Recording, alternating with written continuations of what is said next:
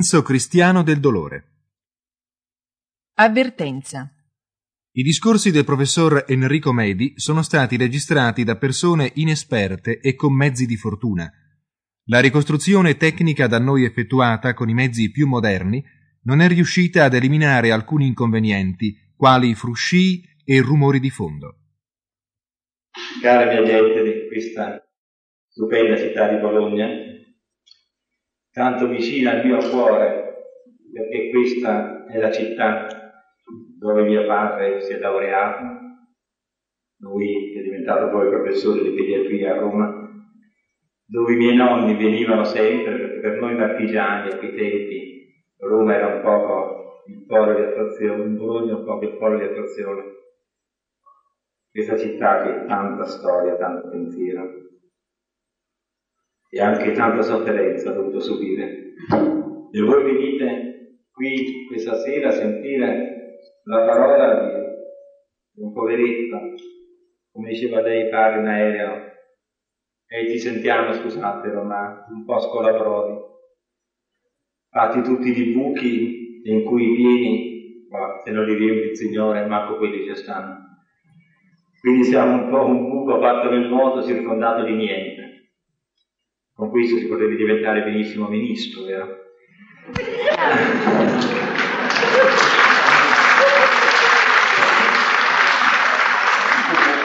Senza nessuna allusione a fatti realmente esistenti.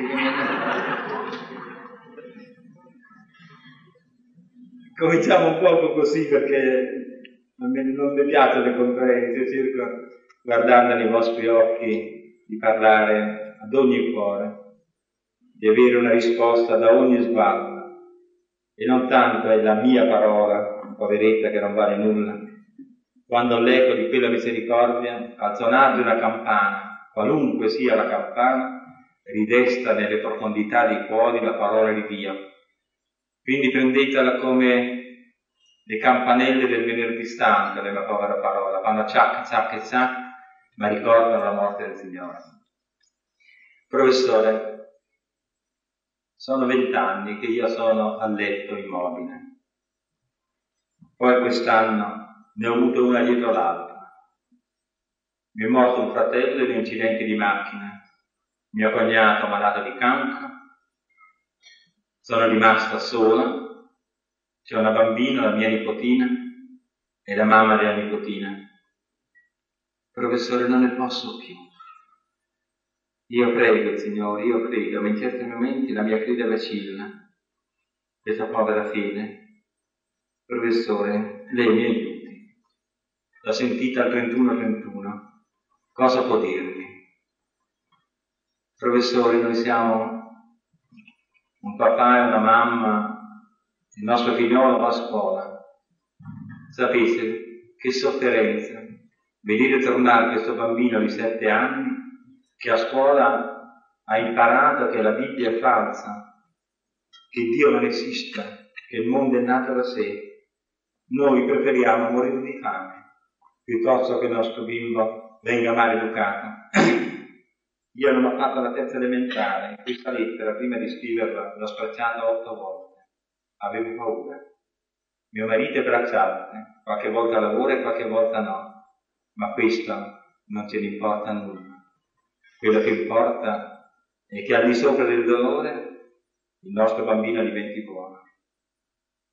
Professore, mi è morta una bambina di sette anni nel mese di gennaio.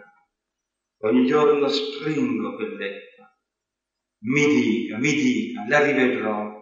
È vero che c'è il paradiso. Posso riabbracciare la mia bambina? Io sono disperata. Mi dica lei una parola. Lei me la posso dire, me la dica. E così arrivano di giorno decine e decine di lettere da tutte le parti, da tutti i livelli, da tutte le quote, le, quote diciamo, a un povero uomo, un papà di famiglia come me, ma così commovente, Signore, di sentire l'eco di questo dolore. Sono trent'anni che sono a letto, ma il Signore me li ha fatti trascorrere come trenta giorni perché i miei anni di dolore se li ha presi lui. Professore, io li offro per chi non vuole e non sa soffrire. cari fratelli e sorelle di Bologna. Io ho sofferto tanto poco, forse tutti abbiamo sofferto tanto poco in confronto al dolore vero e assoluto, ma è certo che in questo silenzio stupendo, questa grande sala, in questo glorioso convento, non c'è cosa più bella e consolante che parlare della croce. Questa croce che l'abbiamo dimenticata, questa croce e se non spalancasse le braccia sul mondo, il mondo sarebbe distrutto. Questa croce, che una cosa sola forma con colui che è il crocifisso. E noi questa sera, Signore, in umiltà e in miseria, vogliamo meditare sul dolore. Ricordatelo che il tuo Apostolo Paolo tanti anni fa, 19 secoli fa, l'ha detto, lo scandalo della croce. Christus, Christus autem crucifixus. E perché, o oh Signore, hai accettato questa morte di croce? Che cos'è il dolore? Vero padre sull'aereo, parlavamo, io poveretto che... Già la teologia non la so, ma poi quella che so, pure il Signore ha dimenticata perché col progresso moderno non conta più, è vero? E io sono rimasta a quella, che ci volete fare? Siamo dei Matusa, lemme, lemme. Ma che cos'è questo dolore? Perché c'è il dolore? Diceva il padre, dentro la domanda e la risposta, non poniamo i perché a Dio. A Dio non si pongono i perché. È certo che voi facendo lezione di teologia dovete metterli perché, se no che lezione si fa? Eh, si rimane così a ah, nella contemplazione. Ma dovendo insegnare bisogna pure scrivere i libri, se no come si riempiono le biblioteche? E allora si potrebbero riempire le biblioteche se ne fossimo degni. Tra le tante, la santa della mia terra, ha scritto una biblioteca che riempie il paradiso, Maria Goretti. Non ha scritto nulla, ha scritto tutto. E neppure nostro Signore ha scritto niente. L'ha fatto sulla sabbia, erano peccati degli uomini e il vento li ha portati via nella sua misericordia. Però bisogna pur dire qualche cosa. Allora si domanda e si dice perché, perché, perché. Il Dio non ha perché. Se avesse un perché, vero padre, dicevamo, lo dicevi in macchina, in aereo, quel perché sarebbe superiore a Dio. Lui è il perché. E non ha da giustificarti di nulla, è lui che è così. 4 per 5 fa 20. Allora Dio esiste perché esiste la verità? No. 4 per 5 fa 20 perché esiste Dio. Non che Dio esiste perché 4 per 5 fa 20. Perché Lui ha ragione della verità. E questo pensiero molte volte noi ci siamo disabituati, vero cari fratelli?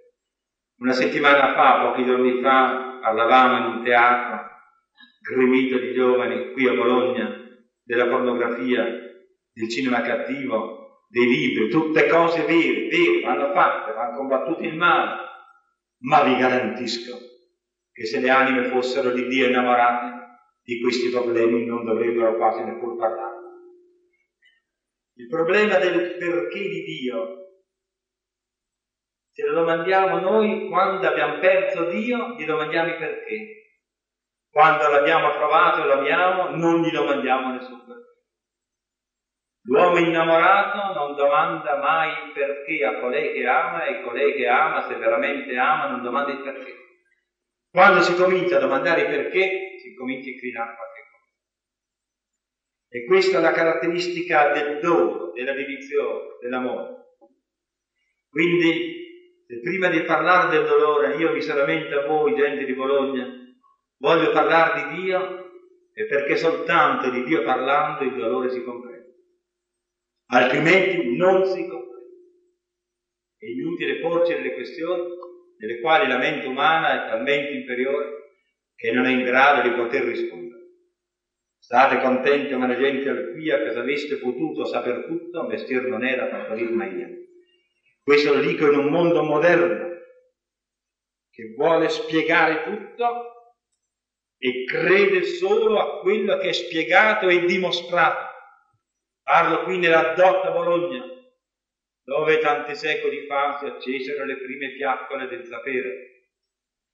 Ma allora si accendeva nella vostra università, come in quella di Padova, la Sorbona di Parigi, non a punte acute somiglianti alle spade, che perdevano l'unità come oggi, ma nell'armonia sinfonica della cattedrale del pensiero che alzava i suoi vertici alle sue basi, la teologia, la filosofia, la morale, le scienze, e l'uomo viveva nella completezza di una musica che parlava di Dio e della terra, della cielo, del cielo e degli uomini, degli angeli, del peccato, della vita, della speranza, delle conquiste, del commercio, della politica e del denaro.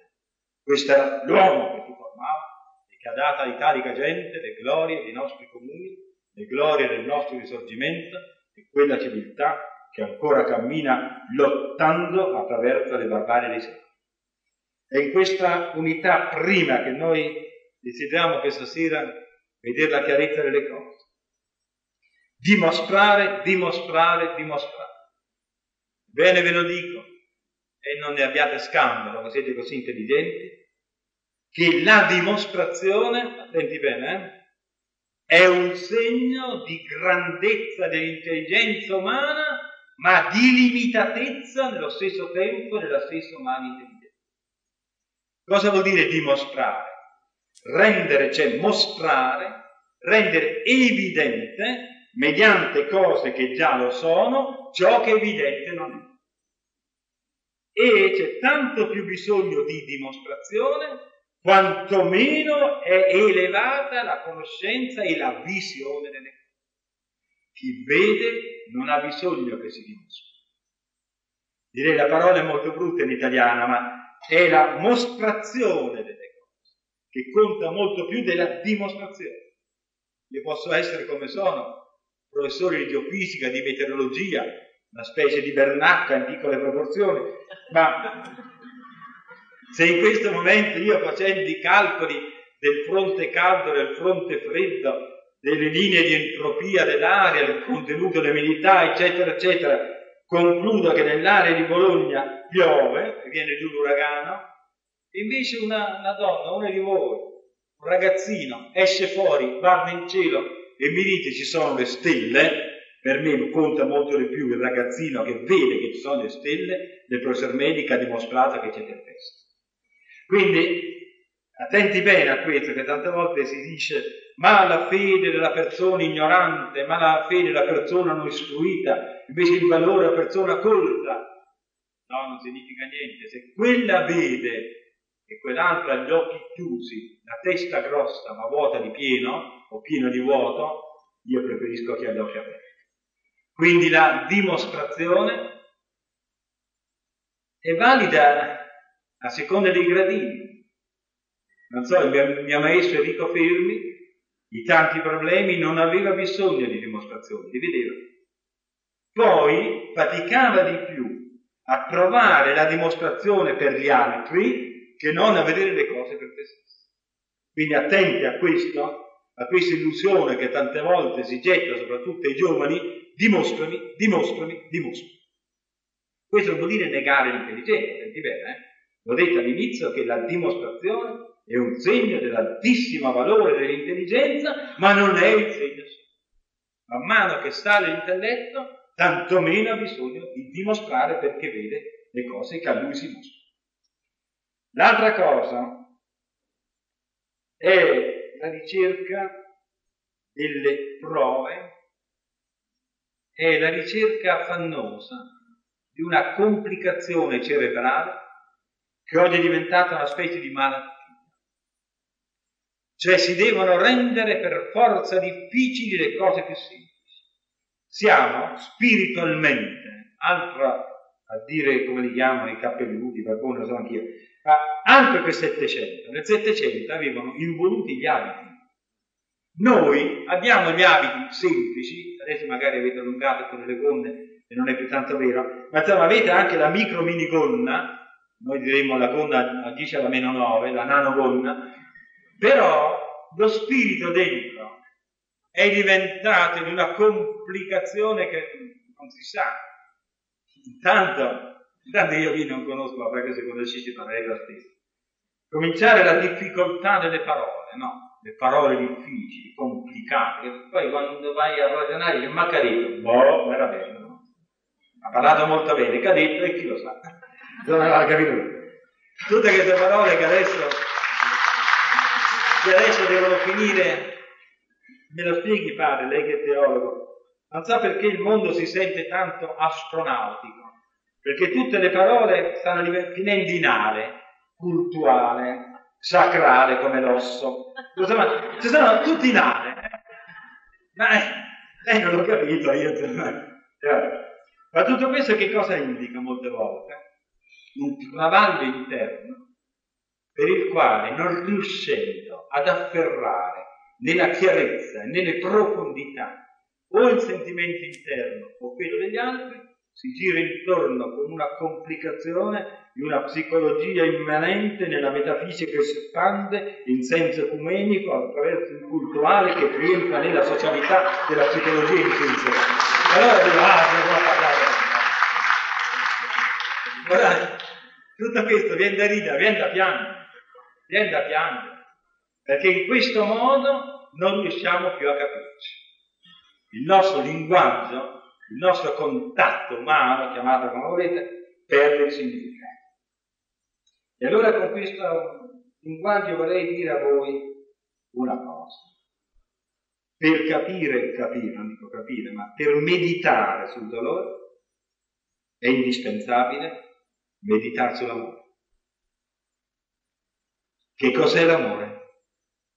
Ah, se lo potessi definire, lo definirei soltanto come San Giovanni, l'amore è Dio e Dio amore. Ma perché mio Dio, quale povera piccola mente nostra poté intendere, te sospirare e poveramente anelare ad amarti?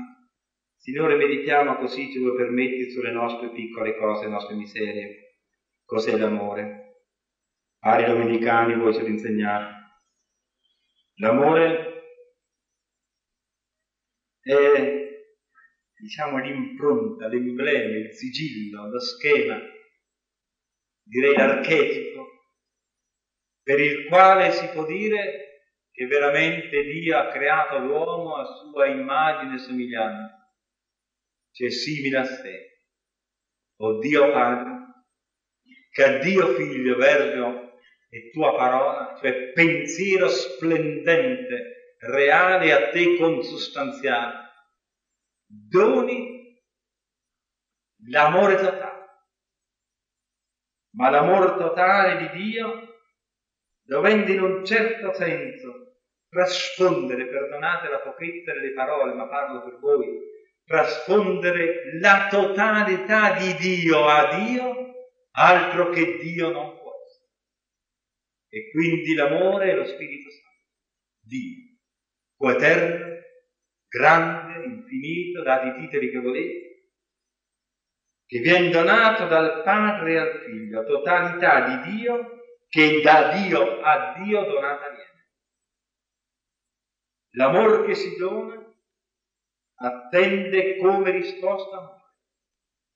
E il Figlio, totalità di Dio ridona al Padre e dona lo Spirito Santo.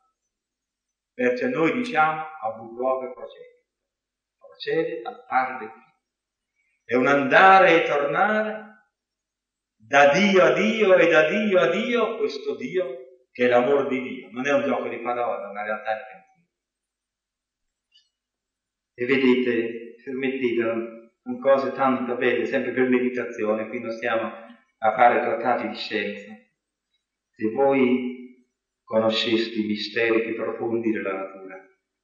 Attenti che, ve lo ripeto, eh, non lo prendete quello che vi dico come né scienza, né teologia, né filosofia, perché allora ci sarebbe o da spiegare oppure da, da controbattere, quindi accetterei ogni obiezione, ma come meditazione, una volta tanto, fratelli, cari amici miei, riposiamo lo spirito in questa sera, abbandoniamoci in quella che è la profondità di un meditare, di un sereno vivere, di un distendere l'attenzione dello spirito che t'attanaglia giorno e notte. Vedete, noi abbiamo guardato in questi giorni la profondità dei cieli e le splendenti galassie. Abbiamo guardato la luna, nostra sorella luna, Sirocchia luna, e ci sembrava come rovinata, come guastata l'impronta dell'uomo. Sembrava che avesse perduto la dolce poesia delle notti. Vergine luna tale, la vita mortale, ma tu mortal non sei, e forse il mio dir poco ti care, poeta del mio paese, della mia città. Ebbene, cari amici, con la tragedia che stava per arrivare, con la salvezza che grazie a Dio e agli uomini agli uomini eroi è venuta. Noi ti ringraziamo, Luna. Siamo diventati più modesti, più attenti, più umani, più buoni. Stuart, tre giorni fa, Houston ha detto, alla risposta di chi gli chiedeva che cosa hai fatto, ho pregato tanto. Insieme a Laura, insieme a Eris, ho pregato tanto. Lezione dei cieli e della terra Ebbene, al di là di quella luna che noi sembra ora vicina, ora lontana, altri 10 miliardi di galassie splendono le profondità degli abissi, a distanza di 100 milioni, 200 milioni, 1 miliardo, 5 miliardi, 10 miliardi di anni luce, di quella luce che fa 300.000 chilometri al secondo. Ebbene, questo è bello, questo è grande, ma quanto, se si può fare un paragone, nelle opere di Dio, quanto è più grande la profondità della materia da cui quello splendore proviene. E allora facevo giorni fa questo paragone. Vedete la nostra terra è media proporzionale fra l'universo e il nucleo dell'altro. Cioè se noi prendiamo la nostra terra e fate fare il conto, eh? 21, 8, 15 e la moltiplichiamo 100.000 volte, 100.000 volte, 100.000 volte, cioè un milione di miliardi di volte, un milione di miliardi di volte, sembra debito pubblico italiano, allora noi arriviamo ai confini dell'universo. Se invece la diminuiamo centomila volte, centomila volte, centomila volte, arriviamo al nucleo dell'atomo. E questo nucleo dell'atomo è piccolo, piccolo, piccolo. Dice che vuol dire piccolo, piccolo? Dice almeno 13 centimetri. Che vuol dire? Che ci vogliono 10.000 miliardi di nuclei, uno messo dopo l'altro, per fare un centimetro. E quindi, siccome il volume è un cubo, 13, 13, 26 e 13, 39, cioè 10 alla meno 39, è il volume del nucleo dell'atomo. Se potessimo mettere insieme a contatto eh, tutti i nuclei dell'atomo, degli atomi, a contatto, i nuclei, eh, adesso parliamo di fisica, non di elettroni, a contatto uno dell'altro, questa Terra, tutta la Terra, e non pensate solo alla superficie, pensate ai 6.370 km di profondità, per cui la montagna neppure, eh sì, una montagna, l'Everest, su una terra così, è molto meno alta, eh sì, della zampetta di Forlì. Allora in questa terra, se noi potessimo mettere a contatto i nuclei tutti uno con l'altro, la terra diventerebbe poco più grande della Basilica di San Pietro perché la densità della materia è tale, materia nucleare, che in un centimetro cubo si possono mettere un miliardo di tonnellate. Quindi pensate, un miliardo di tonnellate, numero, eh, non fate fantasia, concentrato un centimetro cubo. Ebbene, dentro questa materia di nuclei c'è il protone e il neutrone. Protone carica positiva, neutrone carica negativa.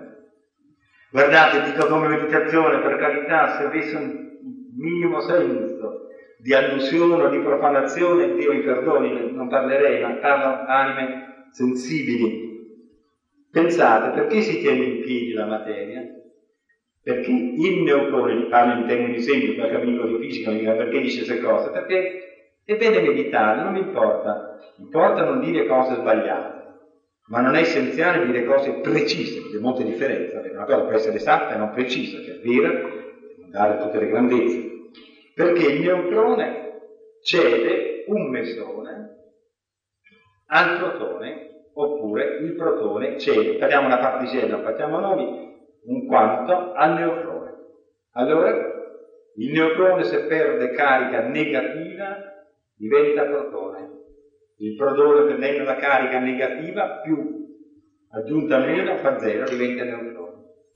Scambiandosi questo messaggio si tengono uniti. E questo è il fondamento dell'universo. Ora, voi mi avete capito, quello che è infinito, grande, eterno, sostanziale, nella maestà infinita di Dio, con disarmonia, con imperfezione, con piccolezza, ripete l'eco della triade creante anche nel fondamento della natura creata. Quindi questa sinfonia che parte dall'infinito Dio attraverso i cieli e le stelle e riecheggia nell'abisso dove potenza di Dio più si marca, più si calca e più si firma. E in mezzo, in mezzo l'uomo. Oh Signore, hai fatto Adamo. Non so se ha preso un sonnifero ma quando si è svegliato si è trovato in compagnia. Signore, perché ci hai creato? Ci hai creato a tua immagine e somiglianza.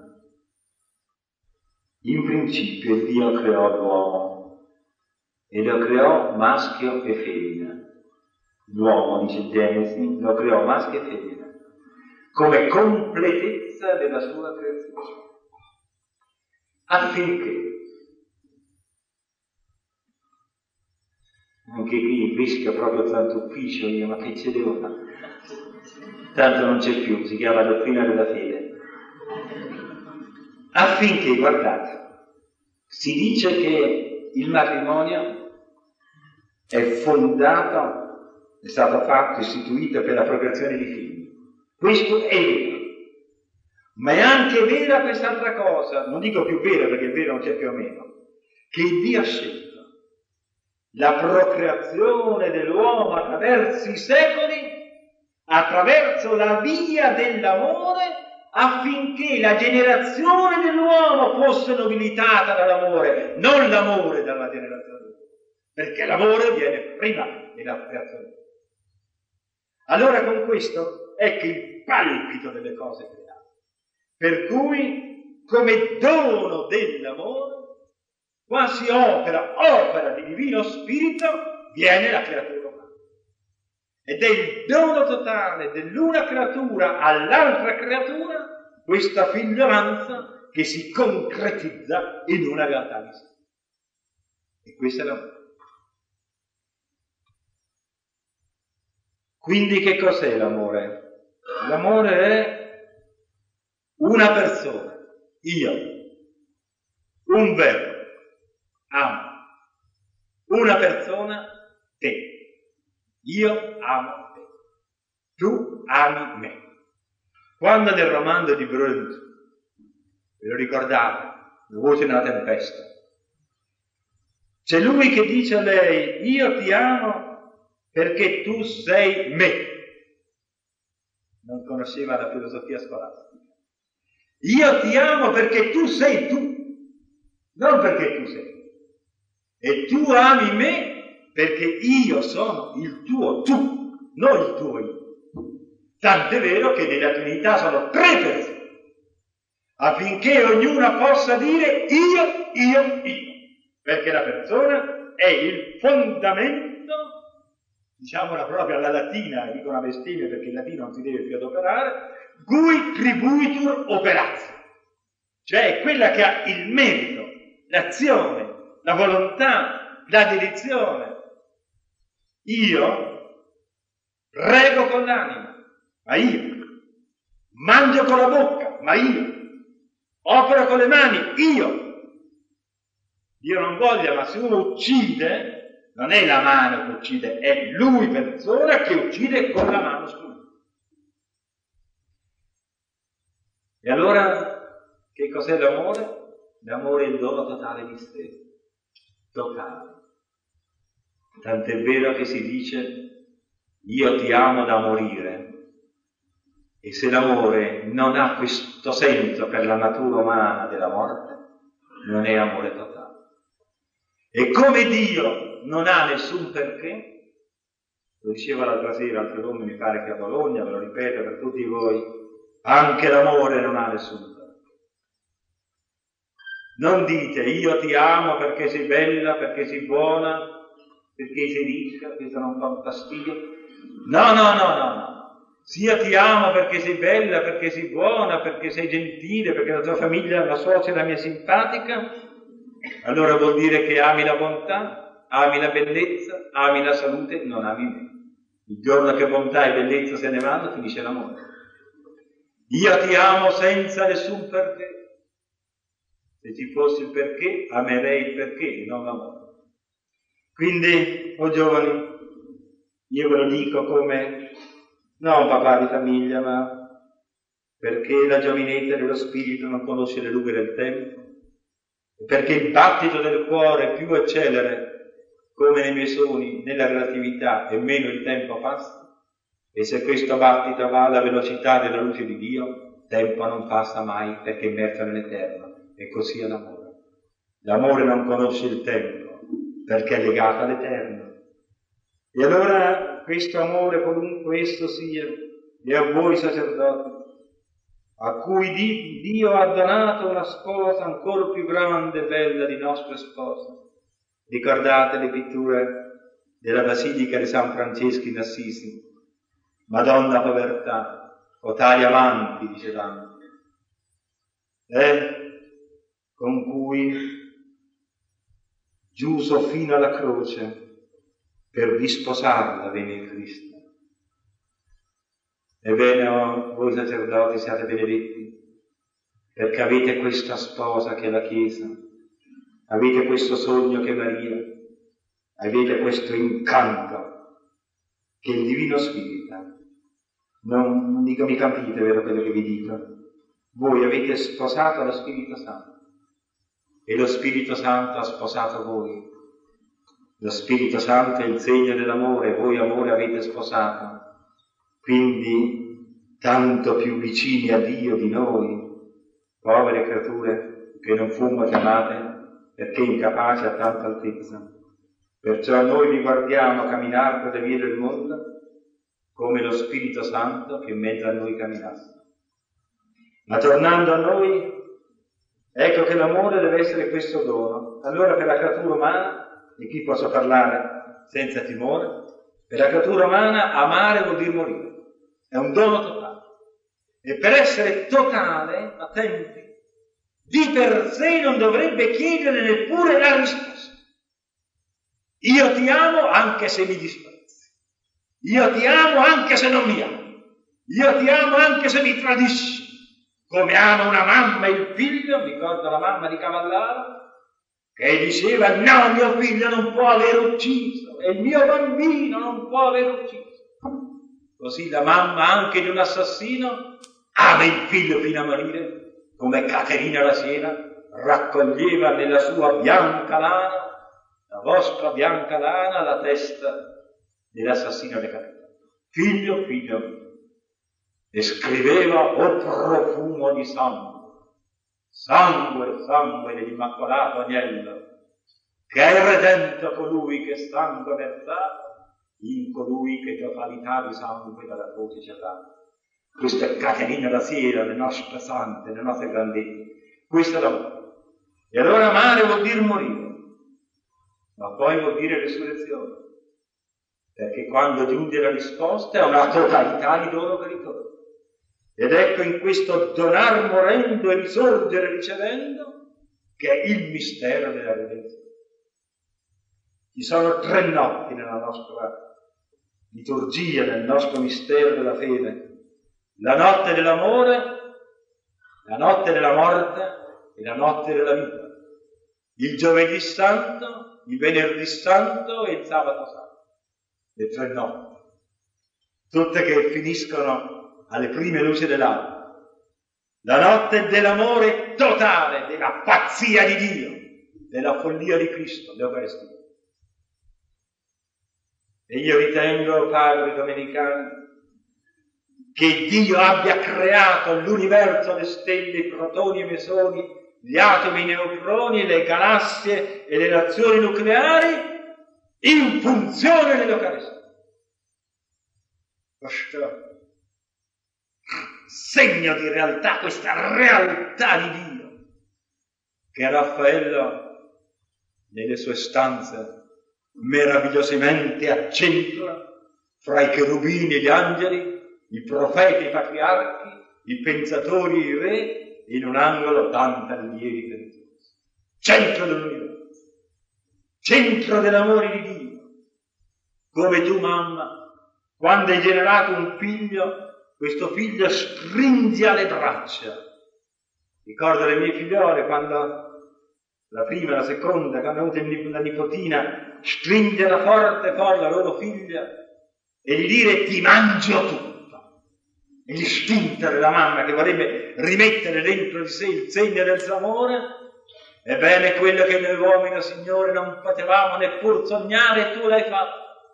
E hai piegato cielo e terra, cotiledoni nascenti alla primavera sotto i fotoni del sole, e biondeggianti spighe del grano, affinché questa natura si piegasse, immolandosi nella tua onnipotenza per diventare te, nostra carne, nostro sangue, noi trangugiare te, te stritolare noi, io e te formare una cosa sola, una carne sola, un sangue solo, un amore solo, una sola follia dell'infinito. Questo è la Cristo il dono di Dio, il dono totale, a ogni cosa, senza prudenza, senza prudenza, il più grande imprudente dell'universo sei tu, oh Signore, che nessuna prudenza ha difeso e circondato la chiamata onnipotente dell'amore tuo. Ecco l'Eucaristia.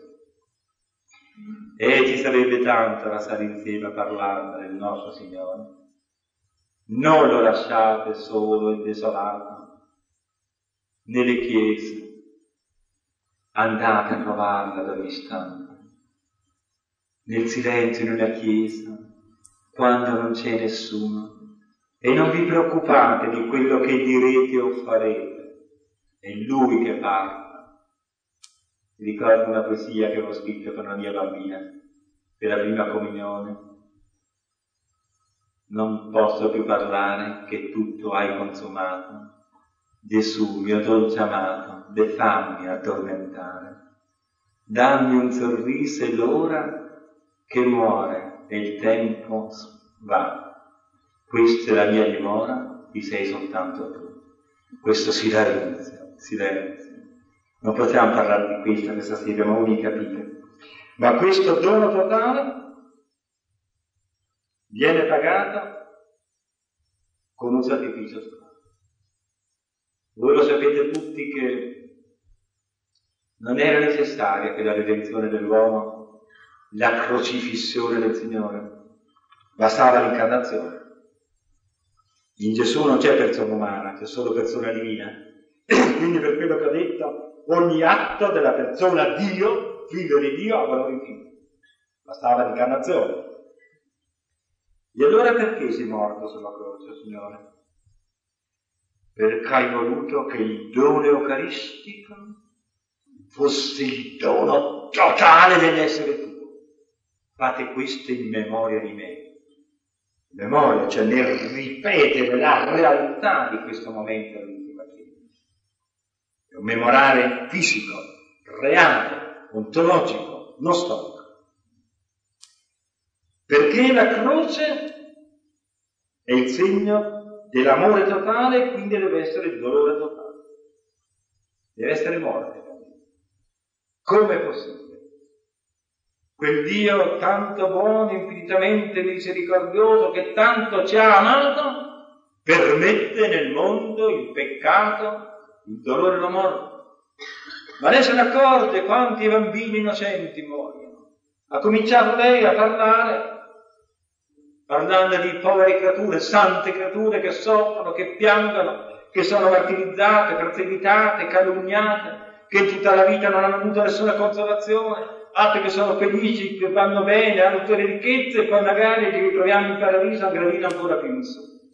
Ebbene no, questo non è giusto. Perché il Signore che è tanto buono ha fatto questo?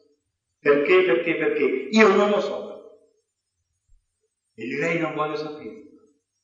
Non voglio seguire la tentazione di Adamo e di Eva, che andarono a prendere, e io ci credo, andarono a prendere il frutto dall'albero della scienza del bene e del male, istigati da colui che è rabbioso l'invidia per la grandezza dell'uomo, che doveva esprimere dal suo seno la sua regina al di sopra degli angeli, per cui disse non serve Adamo invece di rispondere alla chiamata dell'amore cerca la spiegazione nell'albero della scienza del bene del male. E allora non è più amore. E con Dio non si scherza per le vere l'amore. Vedete? Ma questo che vi dico è meditazione. Non ho detto che certo Dio non lo so, ma non lo saprei manco se gli altri lo sapessero, ma neppure gli altri lo sanno. Forse appena gli angeli lo sanno. Però possiamo meditarci su, già che tuo Signore ci ha rivelato questi misteri e allora parliamo in maniera semplice, che può essere contraddetta quanto volete, non importa. Se l'amore deve essere un dono, per la creatura parlo, non per il Dio, questo dono ha un valore squisito di poesia e di grandezza, se non è dato di prepotenza e per forza, in modo che non possa non essere dato, ma se viene donato anche quando sarebbe stato possibile dire di no. Allora è vero amore. E nei nostri romanzi, no? tutti i romanzetti della Dellì, o i romanzi rosa, in cui c'è sempre detto che lei non rivela né la ricchezza né il patrimonio, che lei è sempre bella, sempre gentile, sempre graziosa, sempre pia, so perché tutto questo deve venire alle donne e non ai poveri uomini, ma insomma tutta questa carica di virtù, ma non devono sapere che è ricca e nobile, eccetera, se no non è vero amore, ma ha una ricchezza, eccetera. E c'è da ridere, ma è vero, nel fondo dell'uomo, il sapere, se tu ami me e non ami il mio fulgore, la mia grandezza, pensate se Dio si fosse presentato all'uomo, lui, altri che ci innamoriamo magari delle varie Sofie Loren sparse nel mondo. Immaginate vedere Dio. Ah, era impossibile dire non ti amo, per violenza di natura. Da, piccolo. Il Signore ha voluto nascondere. Non si è fatto vedere neppure altri. Eh? Lucifero non ha avuto la visione di Dio, mai. Perché se avesse avuto la visione di Dio, certo non si ribellava. E se avesse avuto il ricordo di aver visto una volta Dio all'inferno non era l'inferno. L'amarezza distruggitrice di Satana è che non ha mai potuto, l'avete visto un film che è uscito tempo fa su Mefistofele, quel diavolo che dice il mio, la mia angoscia è l'averlo visto mai perché se l'avessi visto una volta sola sarei felice per tutta l'eternità e lui non potrebbe staccarmi da se stesso. Fondamentale. Quindi il Signore non si è presentato in fulgore ad Adamo, ma e questo lo sa solo lui. Quel tanto nel mistero di Dio che conosce l'intima neita dell'animo umano, che permettesse a questo Dio scusate se parlo in senso umano, fatto simile a lui, ecco questa creatura mi dice ti amo, ti amo, quanto poteva dirmi non Voi stelle, galassie, firmamento, splendore, luna, fiori, piante, quello che ho creato, voi non mi potete dire ti amo mio Dio, ti amo mio Dio, mi amate per forza, seguite le mie leggi, camminate come ho voluto, è tutto imposto, tu rondine o anguilla che andate vagando nei cieli o negli oceani. Voi dovete fare quello che voglio io. Questo non è amore. io voglio qualcuno che voi raccolga, voi comprenda e innalzi verso di me questo canto che inerbia l'universo. E allora come uno spasimante d'amore, l'orecchio di Dio aspetta la risposta dell'uomo. E l'uomo risponde no. Da quel momento voi lo sentite, crollano i cieli, si oscura le stelle, la luce diventa una zoppicante farfalla nell'oceano in tempesta dei cieli smarriti, paradiso perduto. La, la sentite la drammaticità di questa scena? Questo Dio infinito, creatore, onnipotente, che guarda su questa terra che è un pulvisco. Ho parlato di anni luce, ma per ricordare un paragone, il Sole rispetto alla sola galassia, e di galassie ce ne sono 10 miliardi, è un granello di poro talco nell'Oceano Pacifico e la Terra un milione di volte più piccola del Sole. Quindi questo Dio infinito, eterno, onnipotente, abbandona le stelle ai cieli e guarda su questo granello di polvere, su questa zampetta di virus, un minimo essere che si chiama l'uomo e aspetta da lui la risposta dell'amore e la risposta non viene. Ecco la tragedia. Tragedia infinita perché Dio infinito è stato fatto. Ma voi direte non poteva Dio impedire questo, né la scelta, permettete di parlare in modo umano, né la scelta fra la gioia di avere l'amore vero e il rischio di non averlo, il Dio ha rischiato. Allora voi direte Dio ha perso. No, Dio non perde. Non si applica a lui questo concetto rimbalza la perdita su colui che si è distaccato. Non perde la luna l'astronauta, è l'astronauta che perde il punto alla prova.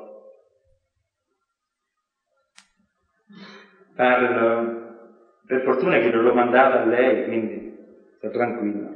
Poi che c'è tanti assolutori, date mai una penitenza collegiale, ecumenica, allora ecumenizzatevi. Dunque,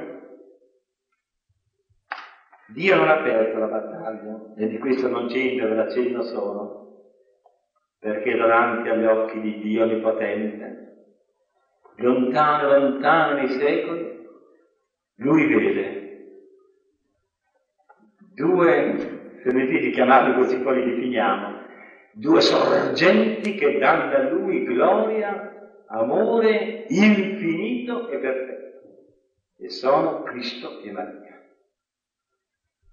Cioè, nei disegni di Dio, e non c'entro nei dettagli, se lo facciamo tardi, nei disegni di Dio c'è la persona del suo figliolo, eterno a lui consostanziale, che raccoglie ciò di che più perfetto c'è nell'opera sua, il corpo dell'uomo. Meraviglia delle meraviglie. Vale di più un mio anche se sgualcita, Vale di più questa mano che non Aldebaran o Betelgeuse, perché Aldebaran non fa così e io lo faccio. Perché il mio occhio conosce le stelle e le stelle non conoscono il mio occhio e non conoscono nulla. Sono più grandi delle stelle, insieme con voi, fratelli e sorelle. E allora in questa grandezza, ecco che questa natura umana, anima e corpo, assunta dal Figlio di Dio, da gloria infinita eterna al Padre. E accanto a Lui la più perfetta persona creata, così perfetta da rampire la onnipotenza di Dio nell'ordine di creazione da lungo. Maria e Cristo danno al Padre quella gloria infinita e umana, per questo dico infinita e perfetta, che l'uomo, primo uomo Adamo, rifiutato. E allora ecco il mistero. Con che si ripara una cosa negativa? Noi in matematica diciamo meno moltiplicato meno fa più. La negatività dell'amore rifiutato viene ripagata con la negatività di un bene perduto, cioè il dolore. Capite, vero? Qui c'è la mia natura, la mia salute, il mio corpo, parliamo in fatto fisico, lo stesso vale per il morale, destinato a gioia, a benessere, a salute, addirittura di immortalità.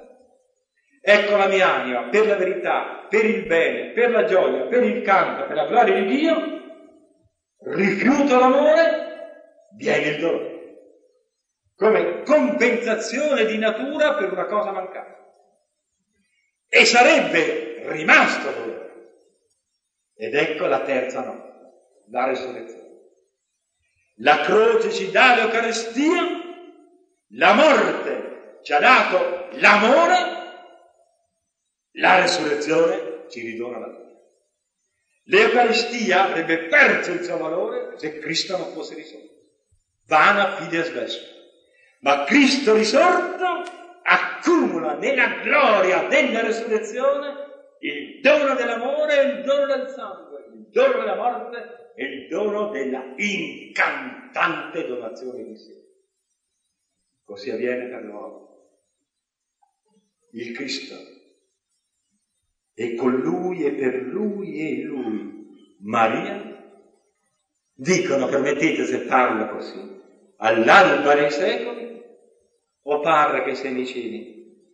Io, madre, immacolata nella mia concezione e nel tuo concepirmi, o eterna e infinita sapienza, io destinata a essere regina degli angeli e padrone e regina dell'universo, fammi schiava, fammi umiliata, fammi serva, fammi dilaniata dal dolore immenso e squarciante ai piedi di una croce di morte del figlio mio, ma voglio che gli altri miliardi e miliardi di anime e di cuori che tu hai creato per essere a noi uniti nella felicità e nell'amore, nell'amore e nella felicità, per il mio dolore, siano consalvati, corredenti e il paradiso per loro.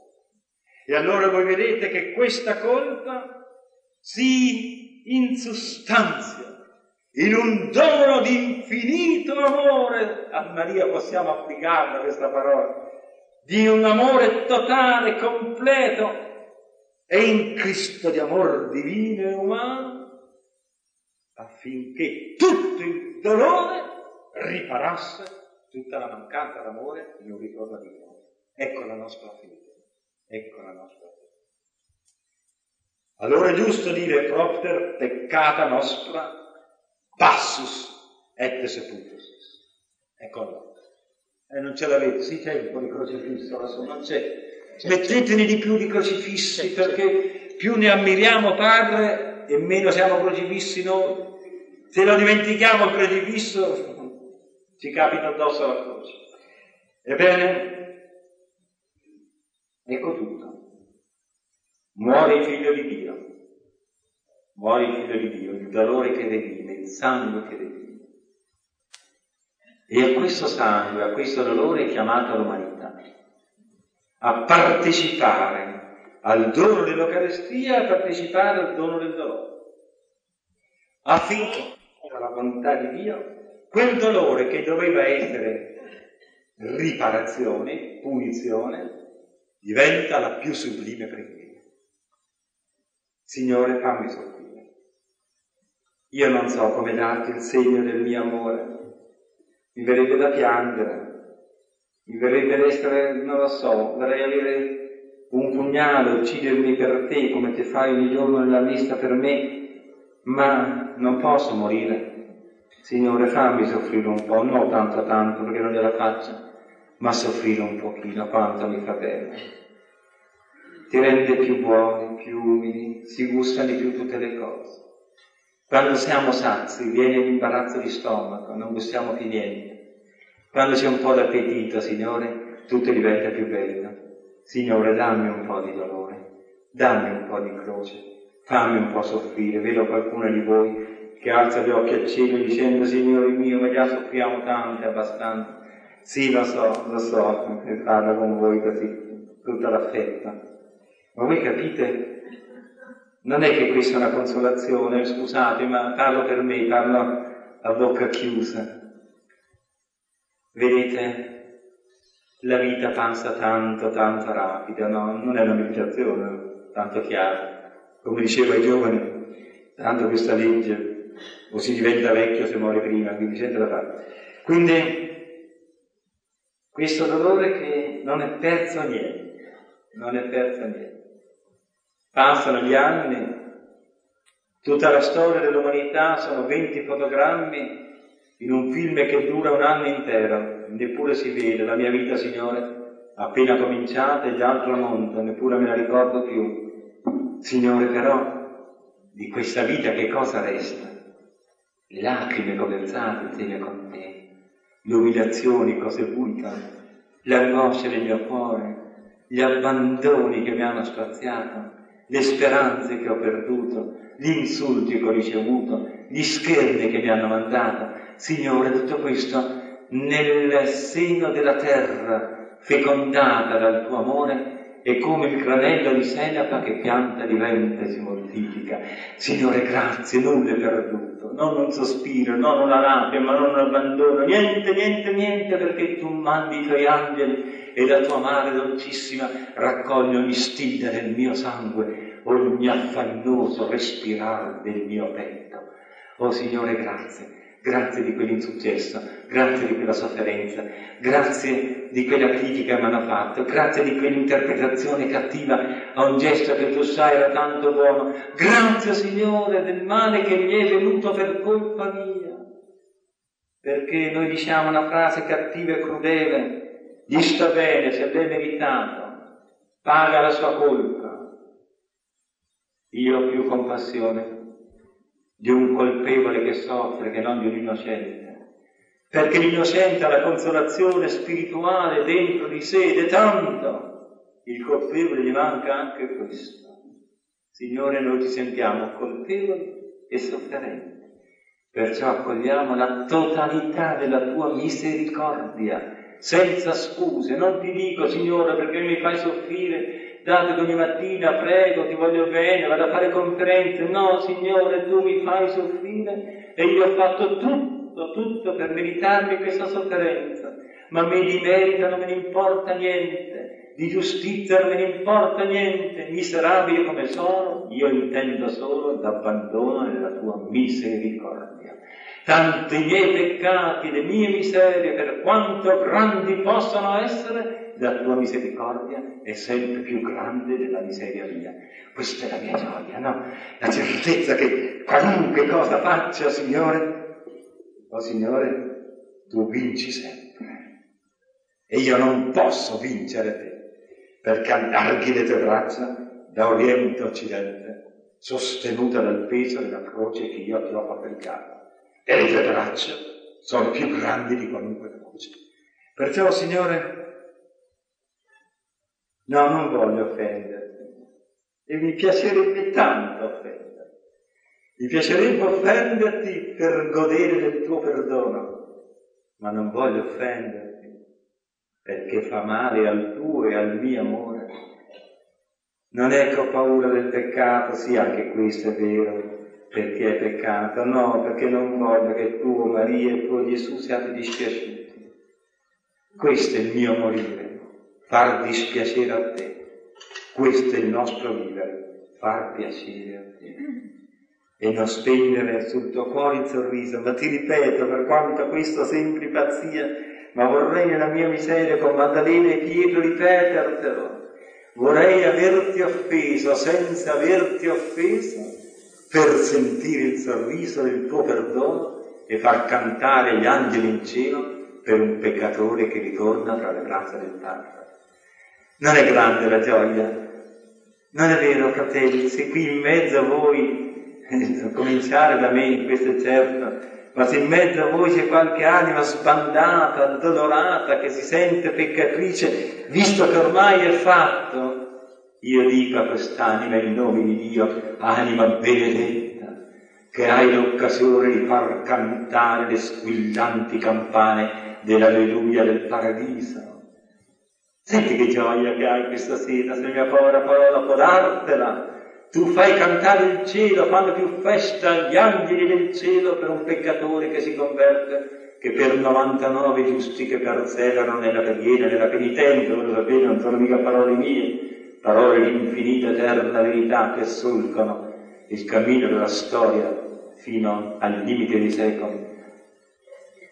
Il dolore allora, sì, il dolore è una cosa grande, una cosa bella, Signore, ma la si capisce solo nel mistero cristiano, in questo nostro mistero. Si unisce a te, si confonde con te, ti fa salire sulla croce, quindi diventare croce, Eucaristia e resurrezione. Il dolore si avvicina ai, nostri fratelli. Quando è che vi siete di più amati? quando vi siete incontrati per consolarvi o quando avete stretto le mani per congratularvi. Ditelo, pensate, non me lo dite a me, pensateci. Quale braccia più aperte dell'amico che accoglie l'amico che va a confortarlo, che va a consolarlo, che va sorrenderlo, dove tutto è dono e niente è concessione o richiesta di un ripagamento di prezzo. Quando uno fa un piacere a un altro, nella vita moderna ed Cristo si aspetta sempre, beh, adesso che come potrò ripagarlo. Anche quando si fanno i doni di nozze, si pensa sempre, beh, mi ha fatto un bel regalo, ma quando sposa la figlia sua devo fargli altrettanto. Quando ha speso? 45.000 lire, io devo fare 46. Invece, quando si ha nel dolore, eh no, questo non c'è, mi ha consolato nella totale amarezza del mio cuore, sarò felice un giorno di consolarlo anch'io, con grandezza se possibile più grande, perché più dono e più sono felice, più consolo e più sono beato, più conforto e più mi sento ripieno di un campo di paradiso. Questa non è la filosofia del dolore, è la realtà del dolore. E così anche la gioia diventa più buona, diventa più bella. Siamo sulla terra, non siamo nei cieli. E il tesoro che ci porteremo nei cieli è il tesoro delle cose belle, buone, della gioia della vita, ma che ha germinato la pianta del cielo nel solco scavato dall'arato del dolore e bagnato dalla pioggia delle nostre lacrime. Ricordo che anni fa, presentando l'arcivescovo di Napoli, oggi cardinale Ursi, al Teatro San Carlo di Napoli, sono 3-4 mila persone, ho detto eccellenza, L'augurio che io le faccio in questo giorno, avanti alla sua città di Napoli, è di versare tante, tante lacrime, perché senza lacrime non c'è santità. E poi, poco tempo fa mi ha detto, professore, a quante lacrime? Io ho risposto, eminenza, a quanta santità. Perché, sì, perché questo, e parliamo così di cose tanto grosse, ma è vero, è vero. Quanto ci si sente buoni, attenti.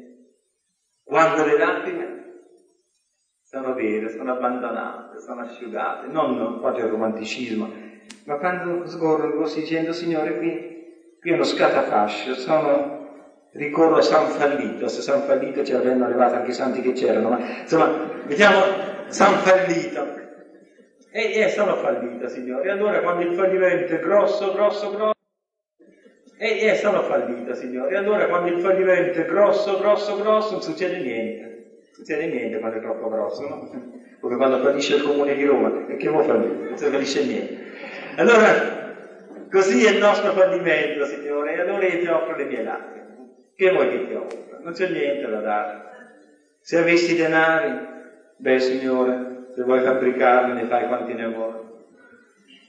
Cosa vuoi che abbia? Musica, poesia, ma tu di poesia ne hai bisogno, di scienza ne hai bisogno, lui che va al mondo, quella gente lì, ma non capisce come fa. Che ti posso offrire? Ti offro le mie lacrime. E poi ti offro le lacrime del mio fratello, della mia sorella, della persona che incontro per strada. Guarda, Signore, l'ho raccolta dai suoi occhi. Non vedi come brilla di più nella mia mano che suda sua gota? perché io l'ho raccolta, quindi è lacrima versata nel dolore e offerta nell'amore, della carità che ci unisce. Sorelle, e amiamo tutti con amore universale grande, Ma ricordatevi che la catena che regge l'ancora ha fissata la roccia di Dio deve avere l'anello più forte, più sicuro di tutti gli anelli, a cominciare da quello vicino alla barca. Ama il prossimo tuo come te stesso, perché è facile amare i cinesi, i peruviani, i vietnamiti, ma è difficile amare il collega, la suocera, la nuora e il candidato alle elezioni regionali della stessa lista. Quindi è, è qui l'amore dove comincia. Perché se non parte l'onda elettromagnetica dell'amore all'inizio del circuito, è inutile che aspettate che possa propagarsi con la velocità della luce ai confini del mondo. È lì che l'amore. Quindi cominciamo ad amare il prossimo. E se questo amore totale colma il vallato del prossimo e trasborda dell'oceano di tutto il mondo. Altrimenti l'acqua non vita. Questo è il primo amore. Questo amore che si riconosce proprio nella comprensione del valore. E le nostre condoglianze sono spesso facili. Eh, amica mia, tante condoglianze, tante condoglianze. Allora ci viene il figlissimo, beh, vediamo un po' se c'è l'appuntamento, beh, poretto, si è morto, arrivederci. Questa è la nostra vita, no? E rimane soltanto la sposa, i figlioli che piangono, soli, soli, soli. Chi è che pensa, guardate, parla a voi che siete animi così gentili e così cari, parlami in genere, chi è che pensa a quella povera creatura rimasta sola? In un incidente di macchina, morte il marito, morte il figliolo, tragedia immensa. Dite ma non è nulla, che cosa gli posso fare? No, noi crediamo ancora allo spirito al cuore. Quella signora di cui parlavo, che da vent'anni era sul letto, che gli erano morti quei parenti, ho trovato il telefono, me l'aveva scritto, 11 e un quarto di sera, era a Roma, l'ho chiamata. Dico, signora, mi scusi tanto, non si disturba alle 11 e un quarto di sera, una malata da parte di uno sconosciuto. Dice, chi è? Sono il professor Meri. Oh, professore, che gioia, tremo tutta, stanotte non ci dormo, sono pieno di lacrime, c'è qualcuno che pensa a me. Ma lei mi ha dato una gioia, non perché sono di commedia, ma come altra, una gioia che lei non può immaginare che cosa sia. Ricordo quel dottore, quel laureato che stava all'isola di Vulcano. Voi non avete sentito tutta la trasmissione telefonica, che l'abbiamo interrotta, poi quando era chiusa il 31 31 ho detto, professore, guardi, non credo a niente, sono un laureato, disperato, qui nell'isola di Vulcano, Dico sì, per l'isola bella che io vedevo sempre dal mio osservatorio di Vilmanna sulle Madonie, Vulcania, Stromboli, Strombolicchio, Lipari. Eccole là, le ancora. La professore le conosce, come non le conosco? Sono dieci anni là. Allora non sono solo, no, non è solo. Intanto non è solo perché Dio è con lei. È una persona amica nel cuore di Dio, a lei le spinge la mano e se un giorno verrò nella sua isola ti abbracceremo.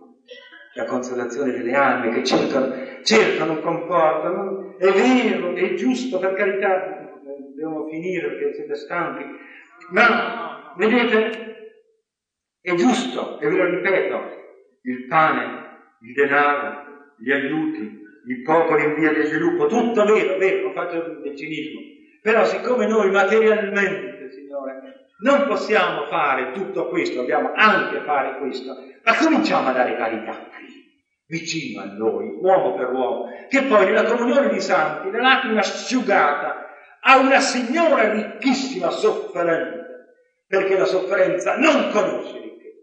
Non è detto che devono soffrire soltanto coloro che non hanno la ricchezza materiale, quanti dolori tremendi ci sono nei palazzi circondati da più alta ricchezza. Giorni fa una principessa romana, carissima creatura, mi diceva professore, mi è morto mio marito, mi è morta mia cognata.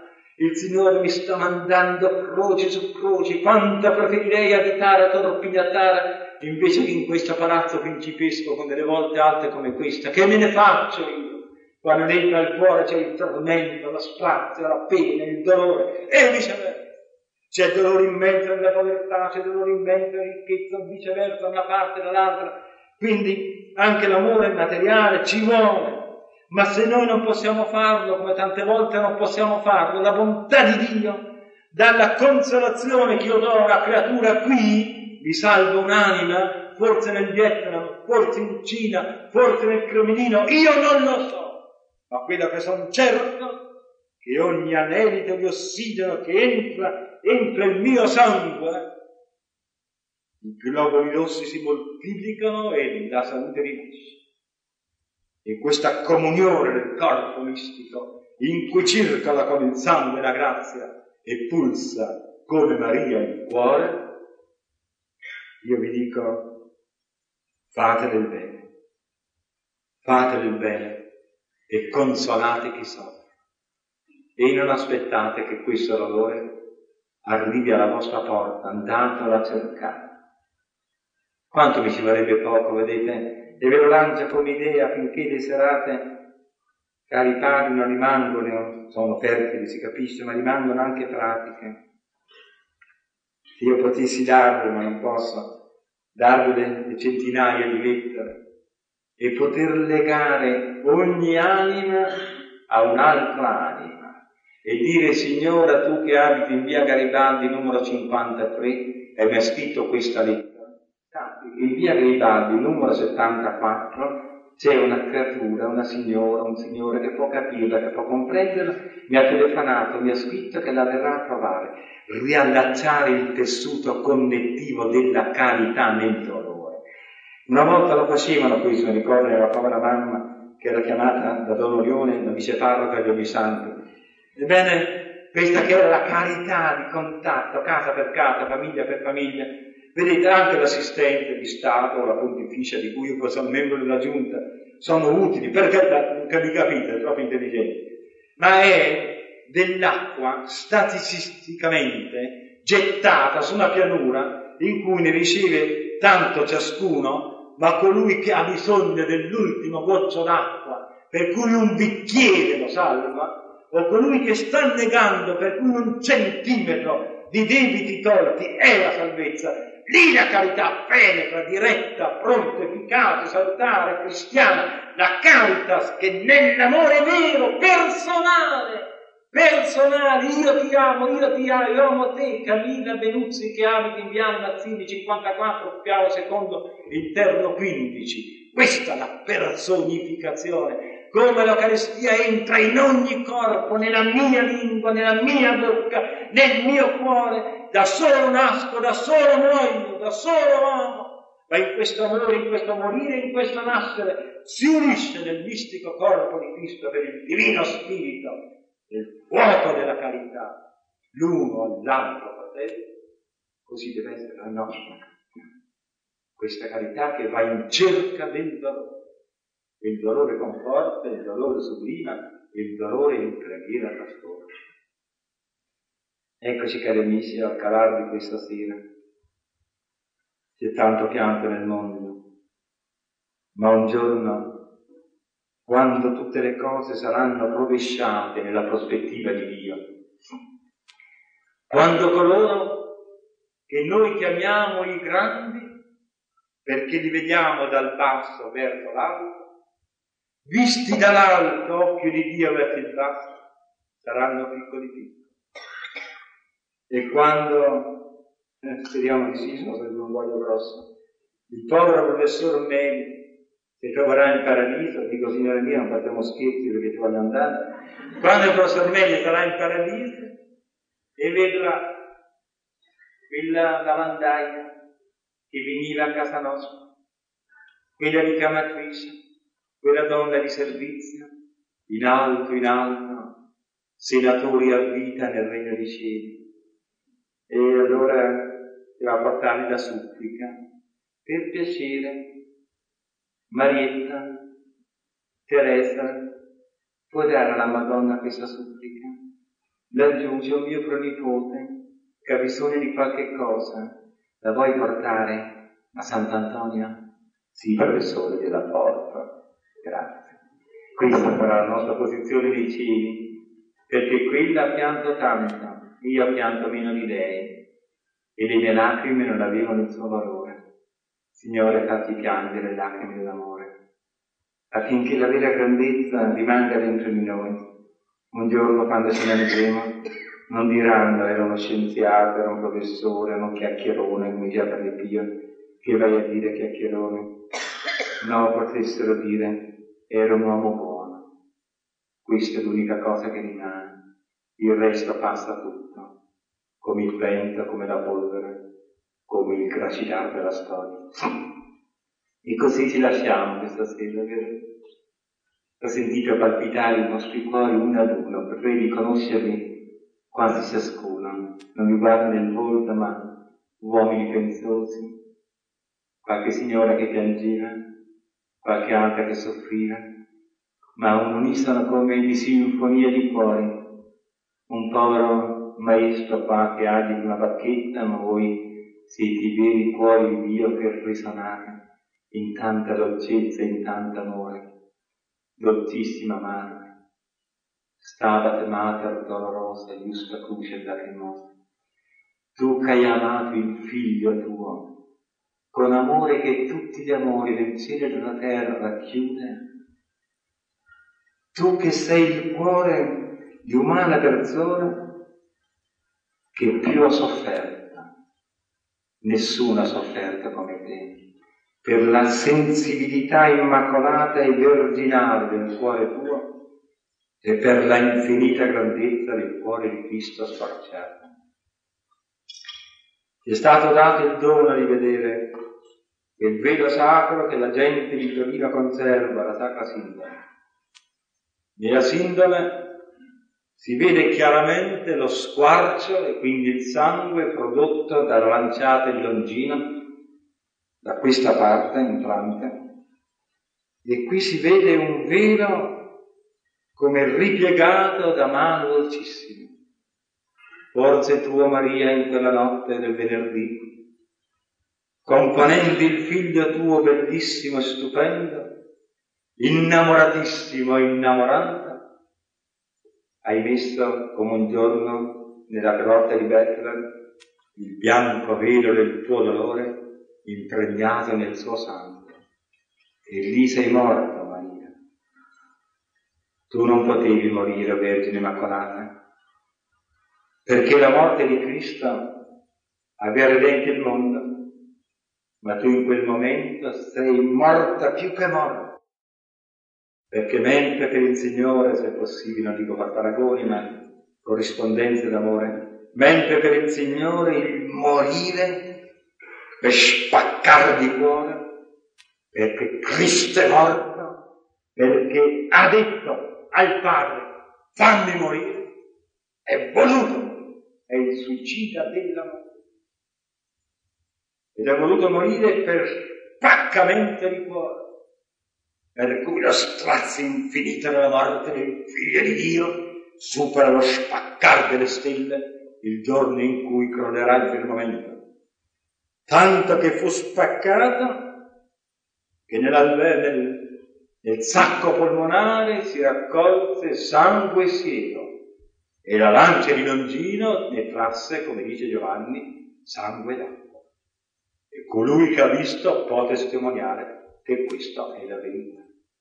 Ora, dentro questo cuore sparciato, Dolce Maria, noi mettiamo tutto in questa sera in questo tuo cuore appassionato e dolente, cuore di Maria Immacolata. Noi ripetiamo invece queste parole senza capire quello che diciamo. Così, cuore. Lo Spirito Santo è il cuore di Dio. Maria è il cuore di Cristo. Cristo è il cuore nostro. Questo palpito per cui lo Spirito Santo illumina il corpo la fiamma che accende i cuori e con la cui luce inonda il mondo, il divino Spirito. E lo Spirito Santo che è spirito di dolore, sposo di Maria, spirito di amore. E a te, o oh Maria, questo cuore immacolato, quindi il sangue che da te è uscito misticamente, forse fisicamente, è un sangue di purezza infinita e di verginilità eterna. È il sangue che feconda il mondo. E quando io ricevo Dio Signore nell'Eucaristia, io mentre ti mangio quasi ti uccido, ma mentre ti assaporo, carne e sangue di Maria prendo, perché la tua carne e il tuo sangue di Maria è carne sangue. Quindi, unendomi in questo cuore, in te mi abbandono, Signore, aprendo le braccia anche nella sofferenza. Ma tu, oh mamma buona, sei tanto buona, prima cosa ti chiedo e ti supplico, fa che i miei fratelli non abbiano scandalo del mio dolore, ma fa che il mio dolore porti loro consolazione e tenerezza. Signore, fammi la grazia che con le mie lacrime possa qualche lacrima asciugare e con la mia carezza qualche sorriso far nascere come i fiori nella nascente primavera. Signore, fa che il mio cammino non sia triste, ma sia pieno della tua gioia, e anche quando il dolore entra nel mio cuore, io canto ancora il Magnificat e il cantico delle creature di Francesco d'Assisi. Fa, Signore, che come Caterina da Siena, pur soffrendo e lottando, possa ripetere, e insieme a Teresa d'Avila, Signore, non farmi tanto soffrire per amore, questo amor del soffrire mi fa morire nella contraddizione profonda, stupenda, angosciante, divinamente saltante di coloro che noi chiamiamo i santi e sono creature come noi. Di quella stessa soffrire che a Pio di Pietro Alcina faceva sospirare lacrime di gioia nel suo consumato. Ricordo quella sera di quel sabato, 30 ore prima che lui andasse nel regno dei cieli, quando ho portato la benedizione del Santo Padre. Padre Paolo VI, il Papa, la benedice con tutta la gioia. E Padre Pio, nella sofferenza estrema di quell'essere in 50 anni di crocifissione tutto consumato, alzato gli occhi verso il cielo con quella semplicità quella umanità, quel raccoglimento e quella proprietà che era la sua caratteristica di grande santo della Chiesa, come a dire al Signore grazie di questa gioia che mi porti per questa piccola creatura. Poter offrire la vita per la Chiesa. Ricordo un giorno, era un mercoledì, all'inizio di ottobre, la sua Castel Gandolfo accanto a Pio Lucissima. E dicevo, Santità, Padre Pio offre la sua vita per lei, che l'aveva detto Padre Pio, questi due figli così santi. E il Papa con quelle grandi braccia diceva, professore, sono tanto stanco, mi lasci partire. Dica Padre Pio che gradisco l'offerta, dopo tanto stanco. Torna fra otto giorni, professore, sì, santità, vengo senz'altro giovedì. E giovedì era nel Regno di Cielo. 9 ottobre del 1958. Così sono i santi, no? L'offerenza, l'onore che man mano più trasuma in gioia, come le perle che nel affaticato lavorio del mare man mano diventano più splendenti e grandi e si affinano. Questo dolore che non deve essere, Signore, troppo grande. Guarda, facciamo così. Io mi metto dietro dietro all'ultimo posto, al penultimo, perché l'ultimo già ci si fa notare, al penultimo. Al penultimo posto, laddove per ragioni fisica il momento, la, la coppia è più piccola, il peso grosso lo porti tu, qui c'è la croce, no? e poi in fondo in fondo ci, ci venga anch'io dietro, con un po' di croce, con un po' di croce, non tanto, Signore, proporzionata alla mia piccolezza, ma dammi una leggera croce, pazienza, stai attento che è troppo grande, non viene la Madonna e la tira su. Questo nostro confidarti, questo nostro vivere, oggi fossero qui dei fratelli che non credono, che non hanno la fede, quanto sarei felice. Non perché non ce l'hanno, ma perché sono qui, non per me, perché sarebbero insieme a voi. Conoscete la nostra fede, sapeste quanto è bella, senza offendere nessuno, ma proprio nessuno e nessuno è, è più bella di Mao, ed è più bella il presidente Saragat o di Franco di chi volete voi. La nostra figlia, non offende nessuno, mi capite? Cioè, non offende nessuna persona. Questa bellezza di fede immensa, grande, profonda, vera, vera, vera, che ci fa godere nella gioia, soffrire nel dolore, che ci fa godere nel dolore, soffrire nella gioia, questa fede che ci trasporta, ci sublima, ci abbatte, ci umilia, ci innalza, che vita della vita, che gaudio il gaudio, e se un giorno se la morte, come verrai, dovessi venire, io ti sfido al canto della letizia. Ricordo il 4 ottobre, il mio papà moriva. Eravamo allora nel nostro paese delle Marche, accanto a Corinato, Belvedere Spente, paese dei nonni. Tramontava il sole nel giorno di San Francisco. E io ho aperto l'occhio ormai spento di mio padre perché raccogliesse l'ultimo baldio del sole stupendo della natura che lui tanto aveva amato, il giorno di San Francisco. E ho detto, Francesco d'Assisi, anche quando tu sei morto, un volo di allodole si è elevato intorno al tuo corpo a glorificare il Signore in un novello cantico delle creature Dune la piana di Santa Maria degli Angeli. Ebbene, cari fratelli e sorelle, mi lascio che le ore undici arrivano. Signore, fa che anch'io un giorno, povero laico, possa celebrare la mia prima ed ultima messa quando quell'altare bianco del mio letto potrò, Signore, abbracciarti, abbracciarti per l'ultima volta che sia la più bella comunione della vita.